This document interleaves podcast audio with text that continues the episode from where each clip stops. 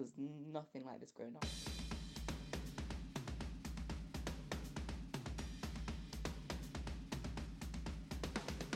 I had a really good childhood. I did lots of sports. Um, I did gymnastics. I did netball. I did swimming. Um, I did cross country. I did skating. Um, or hanging out with my friends. Like one of my best friends didn't live too far, so I was always around her house, playing with my brothers and sister and my cousins. Like when I was younger, I'd go to my cousin's house a lot, or my cousins would come around to my house, and we just do like silly, just silly stuff. You know, like building forts. I actually went to school in Essex. I didn't actually go to school in London, a primary school or secondary school, so it was just kind of on the outskirts. I lived in East London pre-Olympics, so I've seen how the area has just developed and skyrocketed. Like it, it was not like this growing up. It was nothing like this growing up. My closest shopping centre was in Ilford, and now I just walk 50 minutes down the road, and I'm at Westfield, which is one of the biggest shopping centres in Europe. And seeing how like the Olympics and the facilities that have been left behind within the legacy have just created so much opportunity and things for people to do. The parks, like it's amazing. So I'm so glad. I'm so I'm so glad and so fortunate I grew up. Um, well, partly grew up in East London. I moved to the Caribbean for three years. I moved in 2008. So I was 13 when I moved. Um, and I did year nine to year 11 out there. Um, and we moved because my dad wanted me, my brother, and my sister to get a cultural experience.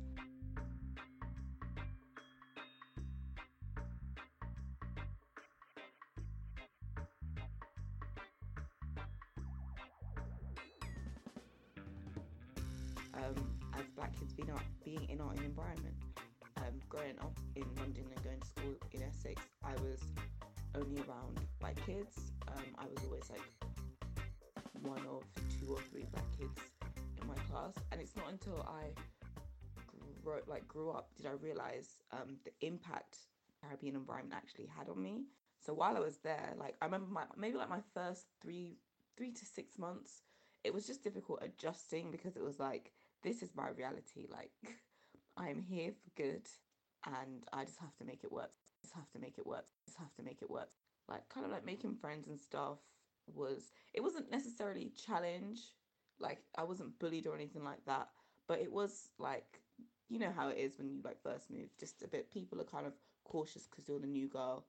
But I got involved. I think previously growing up, I was was into sports, so I got involved with netball on the island pretty quickly. Um, I also get involved going to the gym. Like the gym is one of a place of peace and calmness for me, like an outlet. That was definitely formed within the Caribbean. I was there like at least twice a week after school, like straight from school. I'm just I trek over to the gym. Playing netball allowed me to mix with more people who weren't actually in school they were outside of school so these are people who were working. So i got to know them like got bonds with them. So if i was out like in town with my friends after school and someone to me be like oh how do you know so and so? Oh netball. And it's like what you play netball? I guess once i settled it was the best experience.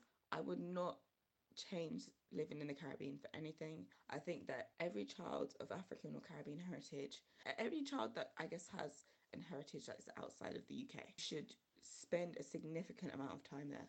Whether that's going there on holiday to visit your family once or twice a year or living there for part of your education, you need to do it because I just think being there just gave me a sense, a really strong sense of pride of who I am, of grounding, of humility. I had black teachers, there were black policemen, black people within government, black doctors, black people who run businesses. Obviously, with an island full of black people, like anything is possible. Like I didn't, I didn't grow up feeling limited. In England, sometimes within the education system, people can like put stereotypes on you and kind of box you because they don't think you're going to achieve this. Whereas within the Caribbean, education was very, very important. It was very competitive. There was definitely competitive to being in the Caribbean educationally that I just personally don't think I've ever really felt being in the UK. Well, no, I haven't felt it. Let me not lie. I haven't felt it.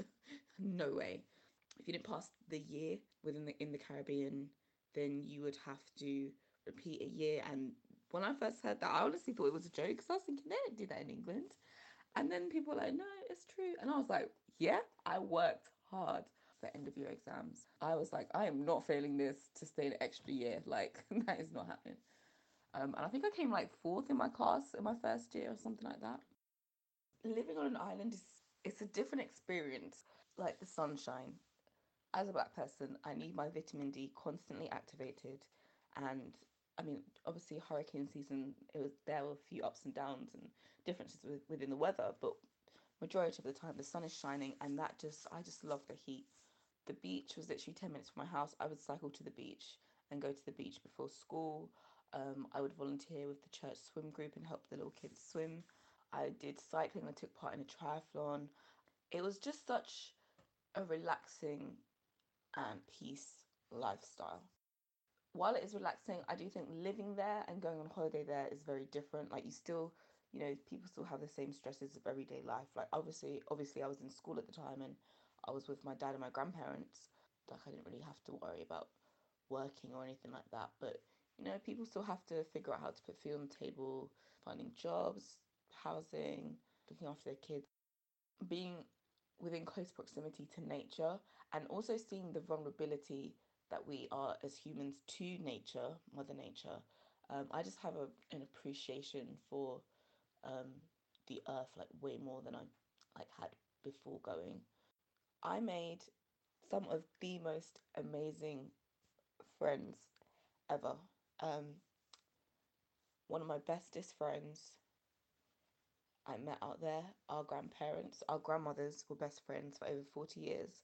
And what's funny is that I only met her when I was 13, even though our grandmothers have known each other like before us being born, but I didn't meet her until I was 13. Even though when I used to go to Nevis for vacation, she was there, but we just never um, met up. But I don't even think it mattered that uh, we met at 13 because it feels like I've known her since birth.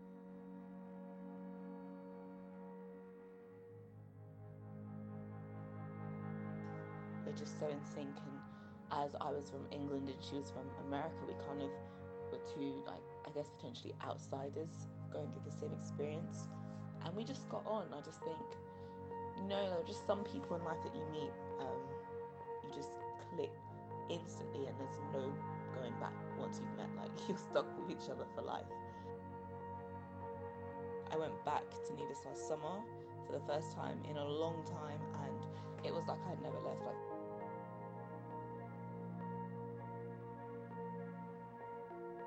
people were just so amazing, so welcoming.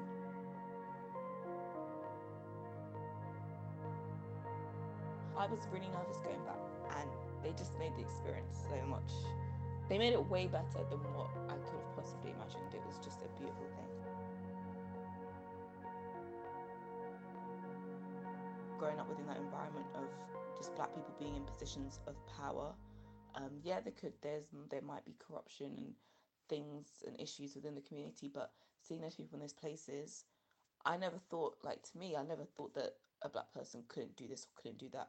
That was never in my psyche, or maybe it was, but being in the Caribbean completely stamped it out. I think being in that environment sort of gave me like a sense of fearlessness within, like fearlessness in terms of going for my goals and what I can achieve. So, like, all my like major goals I want to achieve in life, I know I can do them. There's like there's no reason why I can't. Like what is stopping me really and truly? There's nothing. My grandparents would have CNN on the TV all the time. CNN was a staple program in the household. So I grew up watching Don Lemon, Wolf Blitzer, Anderson Cooper, um, Fareed Zakaria, um, oh, I can see the lady with she has brown hair. I was there when President Obama got elected. That was definitely an amazing thing to watch that happened from an American perspective as opposed to being British perspective. And CNN can now project that Barack Obama, 47 years old, will become the president elect of the United States. We project he now has enough electoral votes, more than 270, more than enough to become the 44th president of the United States. This little known U.S. Senator only a few years ago, seemingly coming out of nowhere, delivering the uh, Democratic Convention keynote address back at the convention in uh, 2004, all of a sudden taking off, becoming a United States Senator from Illinois, and now he will be the first African American president of the United States. This is a moment so many people have been waiting for, and they're really excited, especially in Chicago. Let's listen in for a moment. As a black woman, what made you believe you could do anything in life? I want to be a producer and director, um, working on documentaries for TV companies, um, production companies, um, news outlets, set up workshops in the Caribbean that facilitate education out there. So I think it was always kind of watching the news was always in my psyche, um, understanding what was going on in the world and understanding like I always kind of thought, well, why is this story being portrayed? But then I might go do my own research on the internet and see that this story wasn't in the main news and that I used to question that and like think about that. And it wasn't until later on in life to was I like kind of like, yeah, I think the media, like I'm interested in it. I'm interested in how it operates, um, the systemic issues, the racism within it, um, understanding that the media is there for a profit. It's not just, it doesn't just serve us freely, like money is there to be made. You know, sensationalism, how much influence media has over people's minds and thoughts. Just on a basic level, I think one thing that is difficult is when you're faced with racism or educating people and stereotypes and stuff, people kind of become very defensive. It's like, well, I'm not a racist, and they're more worried about being labeled a racist as, to, as opposed to learning from the potentially racist incident that you're trying to educate them on. And before, like, I used to be nervous about it because I was just like, oh, I'm not really trying to accept, upset anyone. It causes so much grief sometimes, and it's just like, I can't even be bothered with that today. Let me just let this racist mark um fly. Let me let this microaggression slide. Um, but now I'm just kind of like, I'll just call it out a bit more, and it's just like, no, that's wrong. You can't do that. You can't say that. And I just think tackling those mini battles um, leads to like bigger structural changes because then it's just like if I call out anytime a white person says something problematic and I kind of explain the systems of white supremacy and white privilege and understand this is what's happening and this is how certain situations are gonna unravel because of these systems in place which are there to stop people from benefiting or excelling in certain aspects, I think those small little teachings can contribute to the wider narrative. And lastly, my message stay mentally healthy, stay physically healthy, follow your dreams and passions, surround yourself with great people, like good, supportive friends and family. Surround yourself with like minded people in your business, you know, look for the people who are looking for you. Be unapologetically yourself.